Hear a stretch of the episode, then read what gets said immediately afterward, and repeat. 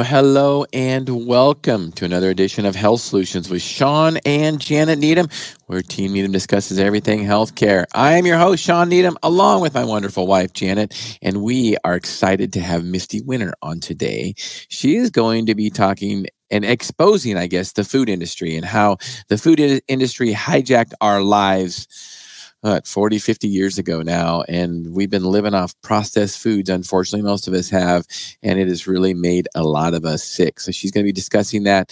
First and foremost so just a little housekeeping item. So we are streaming live from my personal facebook page and the moses lake professional pharmacy facebook page. And please go to our moses lake professional pharmacy youtube site and subscribe so you don't miss any episodes. And we are streaming live from the Moses Lake Professional Pharmacy Studio today. So check us out on all the podcast forums. Like, subscribe, comment. What else do you want to hear? So, with that, I would like to introduce Misty Winter. She's going to be talking about the food industry. Misty, welcome to our show. Yes. Hi. Hello. So, yeah, you and I somehow crossed paths on social media, and um, I was impressed on what you knew about the food industry.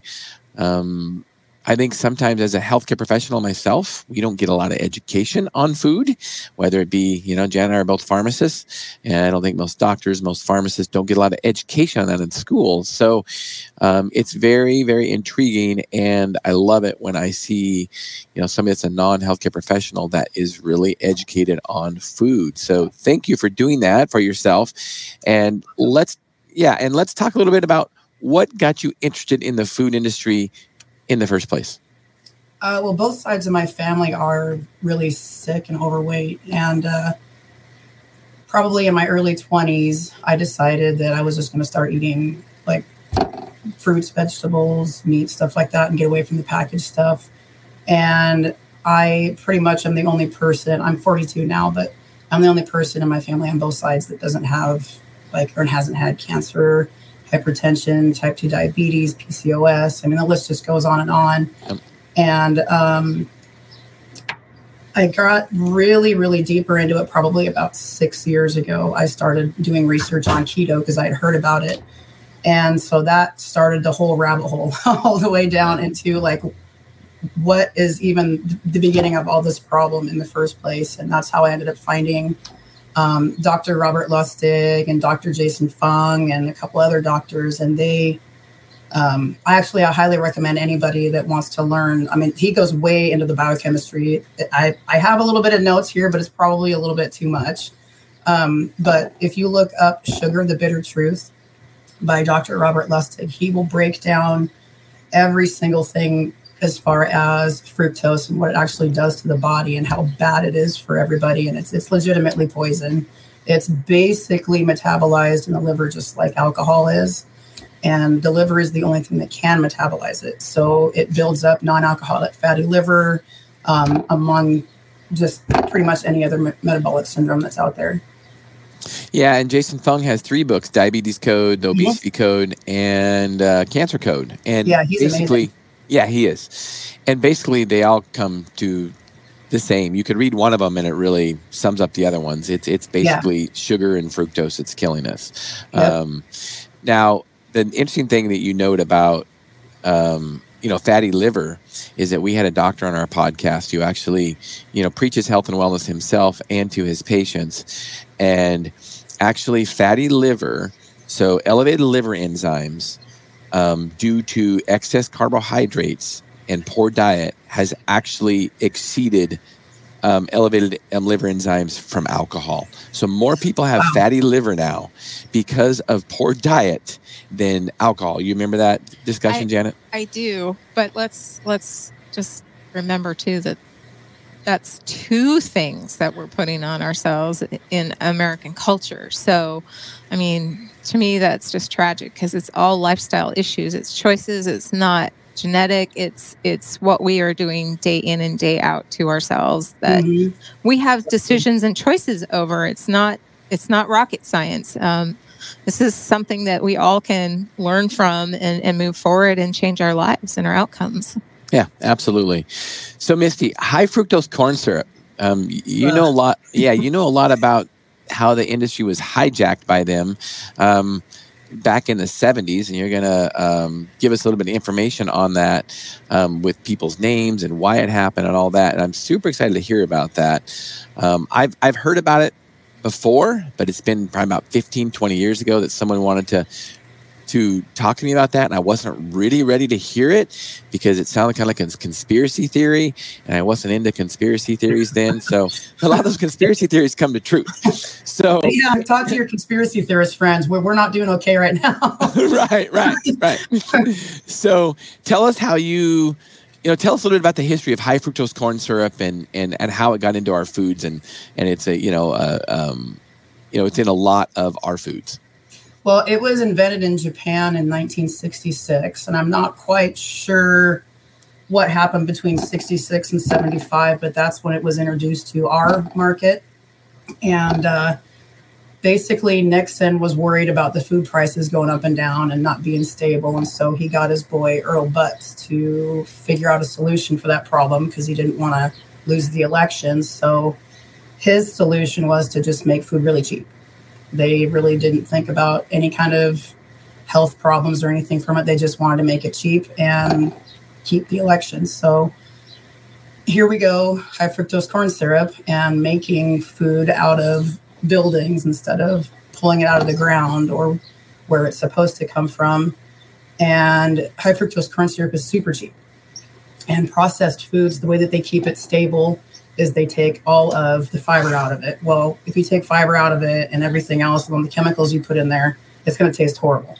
So what do you do? Throw a bunch of cheap high fructose corn syrup in there so that it's palatable, and stick a label on it that says low fat. Because if we all know who Ancel Keys is, then you know how that started. And then people just they just bought it. They fell into it, and you know here we are years later, and people are sick at. And, and then, of course, it started traveling the world, countries that didn't have problems with these inflammatory diseases and metabolic syndromes. Now they are. And it's it's following high fructose corn syrup and packaged foods.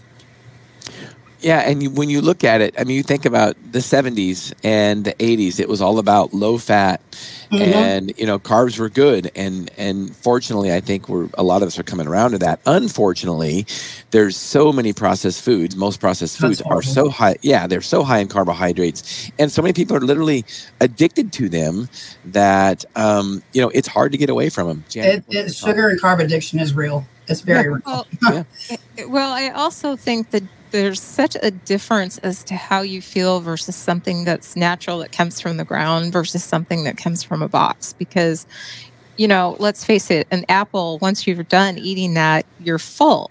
You can eat you know how many bars how many cookies how many bowls of cereal without feeling the same so, um, you know, it, it interacts in our body differently. So it does. I, it blocks leptin and right. causes other hormonal issues that make you feel like you're just not even satiated. So you want to eat more of it. Right.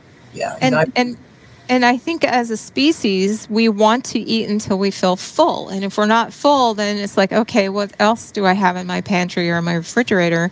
And if we're not shopping the external part of the grocery store or going and getting fresh uh, foods, then you know those long-lasting packages on the shelf are probably really starving our bodies. I mean, we're getting calories, but we're starving ourselves from other nutrients and actually feeling healthy and good. It's not even good calories at that point, though. Yeah. Really, it's not. And then the whole like low fat craze when that started, they didn't even do the study correctly.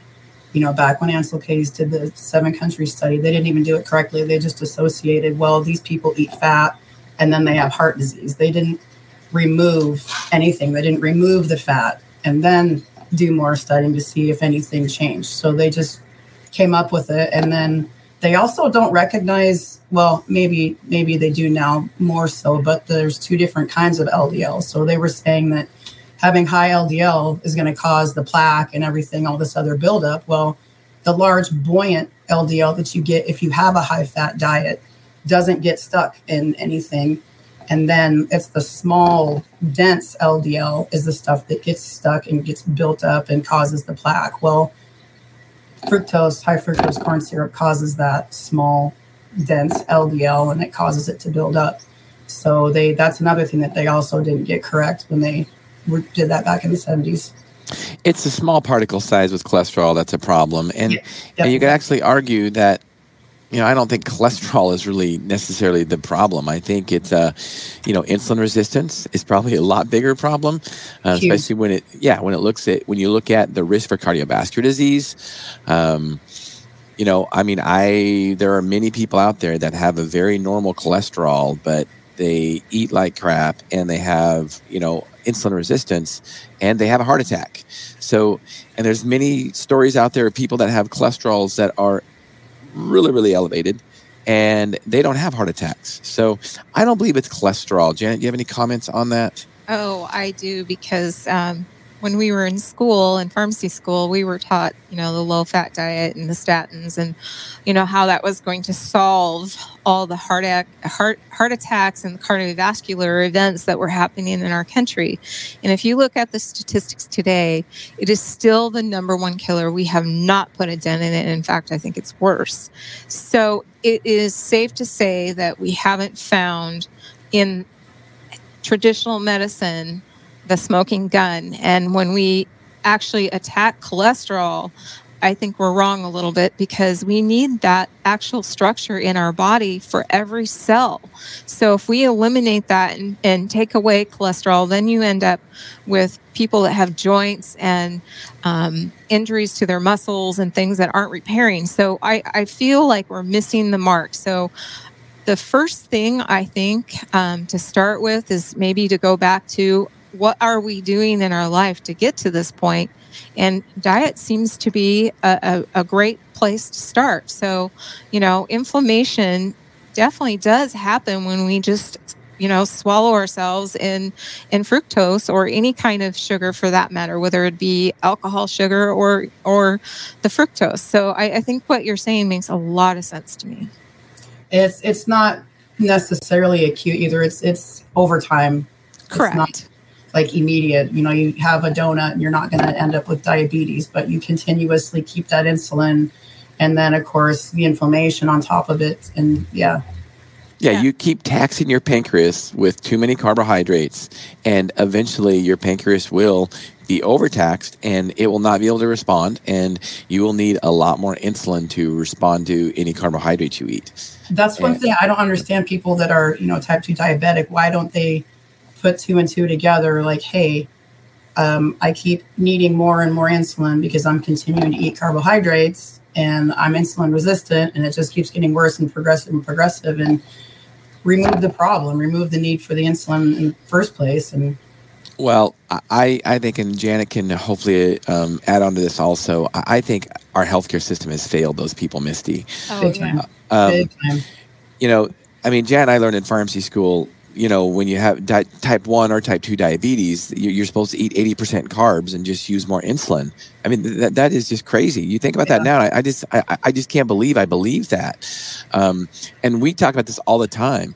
We do not believe in medication. Here we are. We are two pharmacists, and we do not believe in medication to treat type 2 diabetes long term, period. It's a carbohydrate metabolism problem. Mhm. Yes, there are some people that are, you know, some people argue, well, there's thin people that have type 2 diabetes. Yes, Yep, you're right. exactly. But if those people didn't eat carbs, they wouldn't have high elevated glucoses. Just don't no, eat that's carbs. one one of the things I love about Jason Fung is he's he's basically called everybody out. He, he even med school he talks about in med school. He's like they don't even teach you how to heal people in med school. They No. teach you how to prescribe drugs to people and sell drugs to them. You know, and it's it's it's pretty bad when there's doctors out there that have to say, uh, don't even listen to other doctors because these Yeah. guys are all just trying to make money. Janet, what's your comment well, on that? my comment with this is that you know I've had several pets that you know we had a chronic condition, and the first thing you do with your veterinarian is discuss what kind of food we're going to use and how much and why. So we we have gotten to a point where when we say to people you need to lose weight or you need to do this in your lifestyle that that's actually taboo or it's woke or some crazy thing when when really it could be the easiest thing and the safest thing and you have total control over it nobody else can control what's putting in your mouth unless your you know children can't but as an adult this is totally in your hands so I think it's really sad that uh, in in our healthcare system that we can't give the control back to the patient and to the person and say, "Hey, this is where you can make a huge difference in your life." And why not? It's inexpensive to go back to being healthy. Being sick is totally expensive. I mean that that can, you know, break you. So I I've had that argument numerous times with people like what's going to cost you more a bunch of prescriptions and doctor visits and being in the hospital or Right. just go buy some meat and veggies. You know, eat Yeah. right. right. Absolutely, it, it's really it's really that simple. I'm not very good at math, but Um, so let's talk about genetics. You you say, Misty, that you have a family history. You've got some family that you know struggle with diabetes, cancer, and things like that. So commonly, we get some people that will say, "Well, you know what? I just got bad genes, so uh, it's kind of a, a cop out." So, but you have taken a different approach to that. Will you tell me about that? Well, I do believe that some people are more predisposed to have more insulin resistance than others. And of course, you know, people's metabolisms are different. You know, there's people that have high metabolism, there's people not. Well, um, as far as like genetics goes, uh, I was doing a little bit of research, and the only thing that really would affect somebody as far as their biochemistry that would legitimately make them just pack weight on is a lack of being able to see your leptin and there is some injuries that have happened to people like car accidents and brain tumors and stuff like that where you know the scar tissue breaks up that pathway and you don't see the leptin anymore. Well you go into you're constantly in in save mode save mode save mode. So um, robert lustig actually has treated quite a few of those patients and saved them. And they just started packing on weight out of nowhere. And uh, there was a drug that they found that basically steps in for the leptin. And lo and behold, they're losing the weight. They're doing just fine. But aside from that, um, genetically, if you are like me, that's more predisposed to, if I look at a donut, I'm going to gain five pounds. Just remove the problem. Don't eat it. You know, and if you do every once in a while, you know, okay. But um, it, people that are like, oh, it's just in my genetics. Well, okay. Well, you can also fix that. Right, and that's what I say. We can't change our genes, but we can definitely change the way our genes are expressed. Yes. Um, and Exactly. you know, so when people say, "Well, I just," you know, I have a cardiovascular history in my in my in my life. My dad died when he was forty five. My mom died when she was fifty. Um, you know, I'm kind of doomed. It's like, well, no, no, you're not. You can still change the way your genes are expressed, even though you have bad genetics. Yeah, exactly. Well, um, you know, Jason Fung gets into that a lot too when he talks about like intermittent fasting. And um, there's somebody else that I follow. His name's Thomas DeLauer. He's not a doctor or anything, but he goes through a lot of the studies, and that's pretty much all he does is he goes through all the studies that are coming out, and he'll he'll gets on YouTube and he tells everybody about what's going on. But um, they, you can trick your metabolism. You can change your metabolism. I mean, case in point, look at people that do bikini competitions. You know, they come out of that with, you know, no metabolism and they have to repair it and rebuild it. And so I- don't really think it's healthy to do it that extreme all the time, Right. but you can change the way your metabolism reacts. Well, I think one thing to be said is, and we talk about it um, often now, is metabolic flexibility. Yeah. And when you look at in the history, you know, our ancestors, you know, they were metabolically flexible. So um, it wasn't that they couldn't eat fruit. Let's face it, fruit fructose comes from fruit. It wasn't that they could couldn't do that. They just didn't do it all the time. Right. Um, and It was when when they it would, was in season.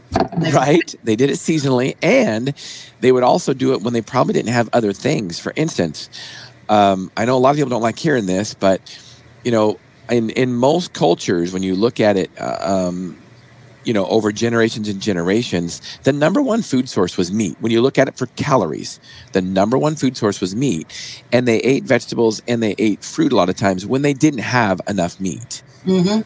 um, you know, so it was still meat that was mostly sustain sustaining them, and um, you know, but also there'd be periods of fasting when they didn't have meat, when they were hunters and gatherers, and they didn't have any food stored because it was in the winter, and they didn't have um, any meat yet because they hadn't, you know, hunted. Um, or or um, hadn't had a successful hunt, they would fast for a couple days until they had food. Mhm.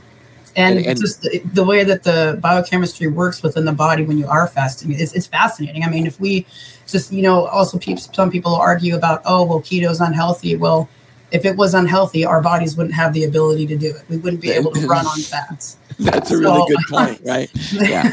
Our our bodies are incredibly flexible and incredibly um, resilient. Um, I mean, the average person, I'm not saying this is healthy necessarily, but the average person can go without food for up to 30 days. That's a long time. That tells you how much storage we have in our body, and our fat stores is a perfect way to save energy. The Yeah. problem is, is when we have an overabundance of food, like most of us do as Americans, um, we're going to store too much of it. Mm-hmm. and then also just the way that the fructose metabolizes anyway it's it's like immediate fat into the liver Right. That that's the problem is that we're converting it into that instead of energy and burning it. hmm Yeah, and that's one of the things when I when I think about fructose, you think that you know it's it's it's fruit sugar is where fructose comes from. Well, were we not made to eat that? Were we not made to eat fruits? Well, we were, but like Janet said, it was we were going to burn it. Okay, I don't have anything else to eat, so I'm going to eat this banana, which is h- pretty high in fructose, and it's going to spike my glucose. But then I've got to go, you know, I've got to go chase a deer to go right yeah have dinner. I mean, Right. you know, you're not going to eat and go sit in front of the tv and no. watch a movie or something No, and as a as a and I know you love cyclists, Misty. That's a laugh. my favorite but as a cyclist, I, I eat around my workouts, and and you know I had a mountain bike race um, Sunday, and right before the race, I had a pure fructose gel. You know, I mean it was hundred calories of pure fructose, but I burnt two thousand calories in an hour and a half, right an hour and exactly if you're minutes. burning it you're not going to hurt Yeah. yourself Right. Yeah. Um, and we just have to, so we have to be careful with those things. If we're gonna burn it, then yeah, we can we can eat it. Well, I, I do have a comment to say about this, though. I mean, we we had an Airedale who loved to um, snoop through things, and he was super smart. And I had bought Shawn um, applesauce for his rides because I thought, well, this would give him a change, you know, while he's riding. And um, the dog got into Shawn's bag of his bike gear, ate all the applesauce. I mean, every last drop of it, but did not touch the gels or the sugars or all the other stuff. So Right. the first thing be I said gross. when I said no, this is what I said to him. I said, if an animal rejects, we probably shouldn't. I mean, Right. think about that. A dog is an omnivore and Yeah. and and you know opportunists there. and they wouldn't eat the gel that I was eating before my races. Nope. I mean, That's it just funny. tells you he ate the real food, but he wouldn't eat the gels. No. It just tells you something about those food. And one thing about this, as we're on the subject, is like one of the things we talk about when it comes to eating healthy.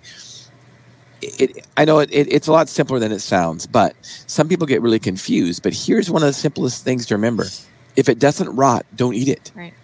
Yeah A- and and think about high fructose corn syrup. It is so highly concentrated sugar that bacteria and mold cannot grow in it. It's too concentrated. It'll lyse their cells. So it's preserved in itself. It's a preservative in itself. High fructose corn syrup is a preservative in itself. It won't rot. but we probably shouldn't eat it.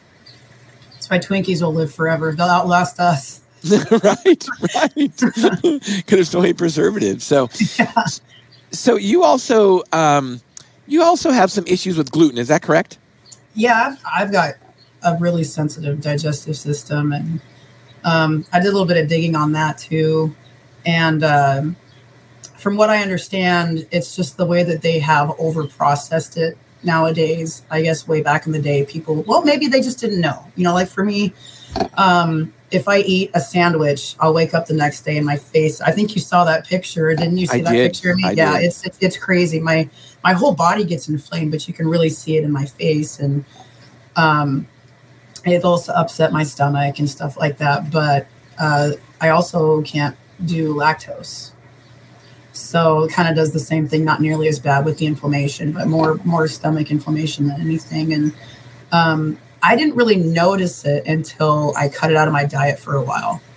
And then i had it again and i was like i feel like crap my body just blew up and so And you know, Jen and I have discussed this time and time again about like lactose, for instance. We'll talk about lactose. You know, I mean, most of our cultures in, in America, most of our cultures, we, you know, if you look at generations and generations back, we grew up, you know, eating dairy products. hmm So why all of a sudden does lactose cause problems? Well, I mean, you could maybe argue it's because even our milk is processed. Yeah. You know, my wife grew up on a dairy farm. She grew up drink, drinking raw milk, and she lived, right? and and and you got to think when you pasteurize milk, pasteurization, you know, kills bacteria, and there are probably good, not probably, there are good bacteria in that milk that probably helps us process process lactose. Period. And that's why a lot of our, our gut biomes are messed up because we have all this processed food. If we were eating real food that wasn't processed, including pasteurized, yes, you could make an argument that it saved a lot of lives because people get sick with botulism and stuff if, if food is not, Yeah. um, you know, processed correctly. But you, you know where I'm going with that? I mean, what are your what are your thoughts? Well, I mean, as specifically just as far, far as people like getting sick and stuff, if they took better care of how they actually handle stuff, I mean, that would help too. But no, I think over processing stuff is absolutely one of the problems too. And I didn't even notice anything until I was about 13 is when I noticed like, cause I used to, I would just grab the milk jug and drink it out of the fridge. Um, but as soon as I turned 13, it just, for whatever reason, I would drink milk and I'd feel really nauseous and Mhm.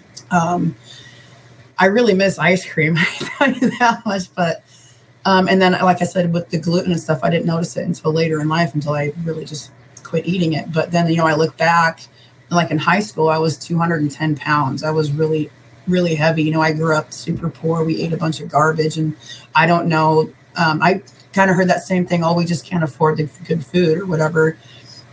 And then once I got out on my own, I kind of cut back a lot of that stuff and I started losing weight and didn't feel so bad anymore. But um, yeah, so I think that the whole, all of it together, the over processing, the kind of changing the dynamics of the gluten itself, and then probably cooking out anything that would help a gut, you know, digest the Yeah. lactose. And that's funny. I, I, I actually listened to like an hour and a half long um, lecture that an immunologist gave on the perturbation of the microbiome. And like they are finding out, this was like two years ago when COVID first started. Mhm. Was it two years now? Anyway. Um, and they, everybody thought that was like conspiracy theory, right? Remember that? People like, oh, Yeah. the gut microbiome, that's a Yeah. joke. You're just a quack. Well, they have even linked like babies that are given formula um, to having inflammatory diseases like asthma. And, you know, I was formula fed. I have asthma.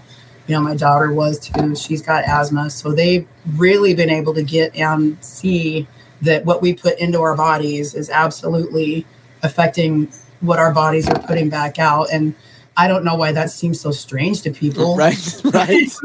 Makes perfect sense to me. I mean, you Right. feed yourself garbage. What do you expect your body Right. to do with it? It doesn't know. Right.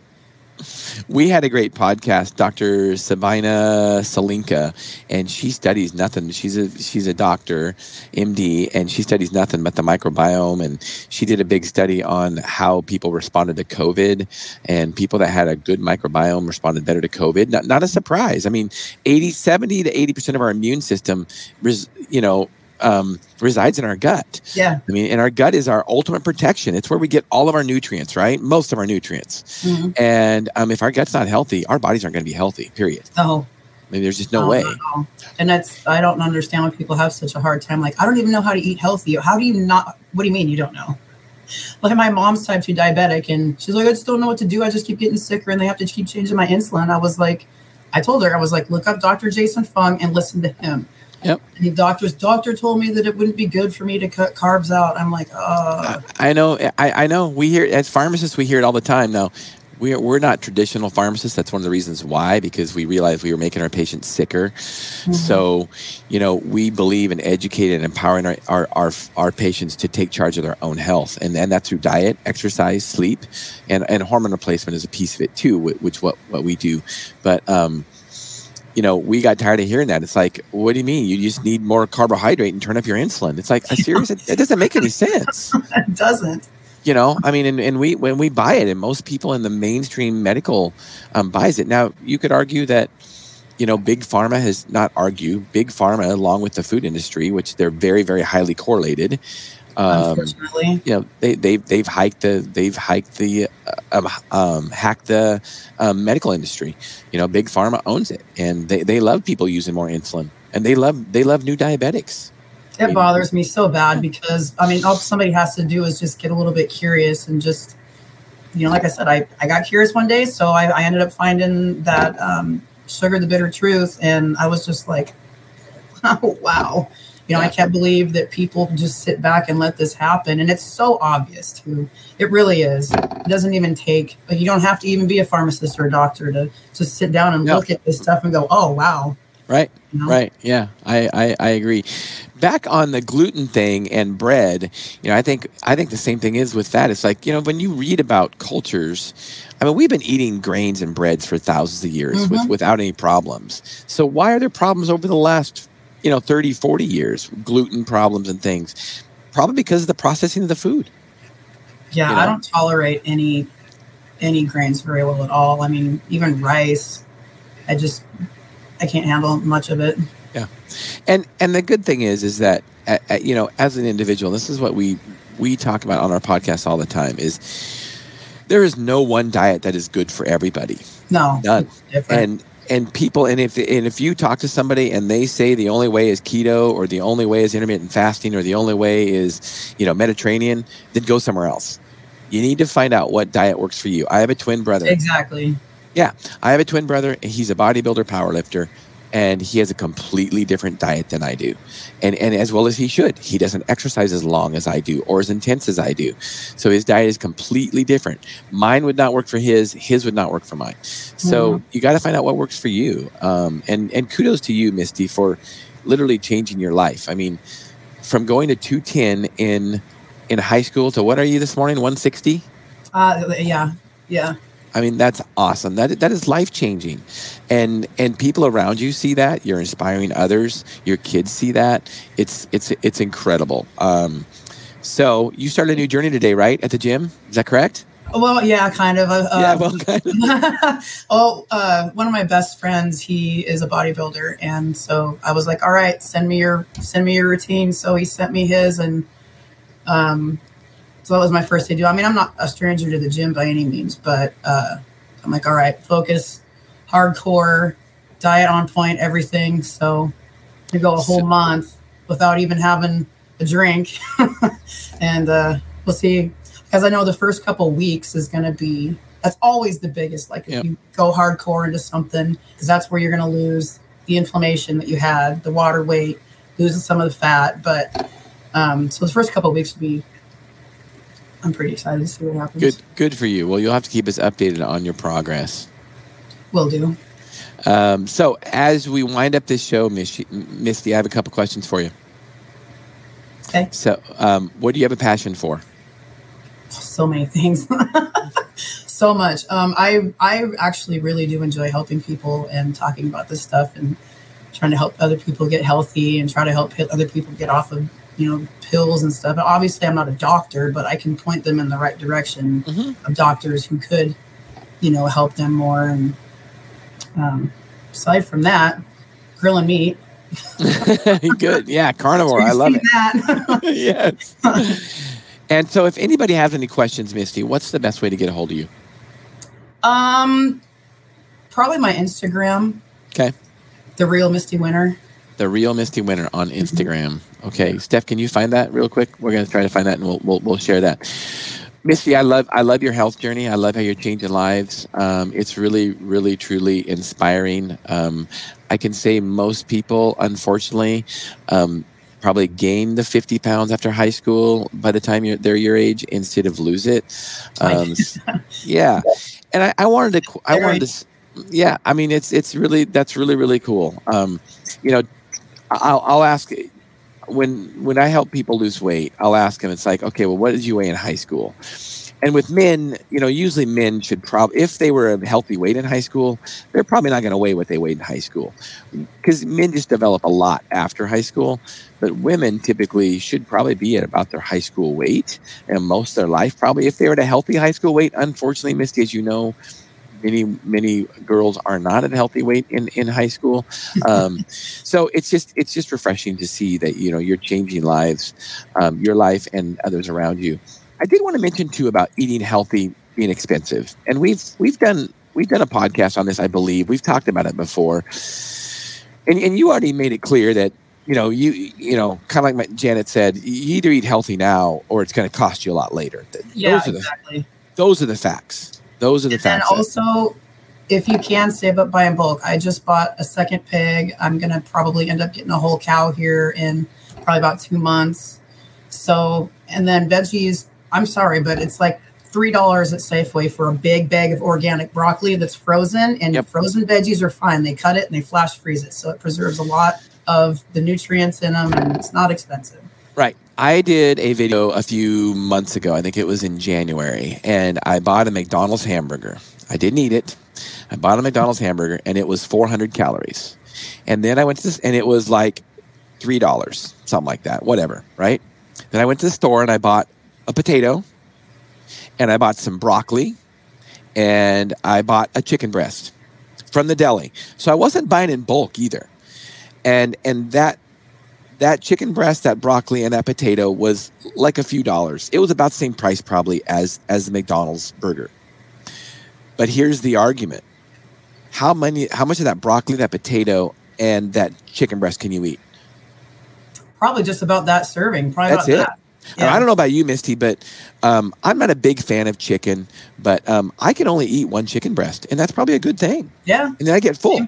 A McDonald's hamburger, I could eat three or four of them without stopping.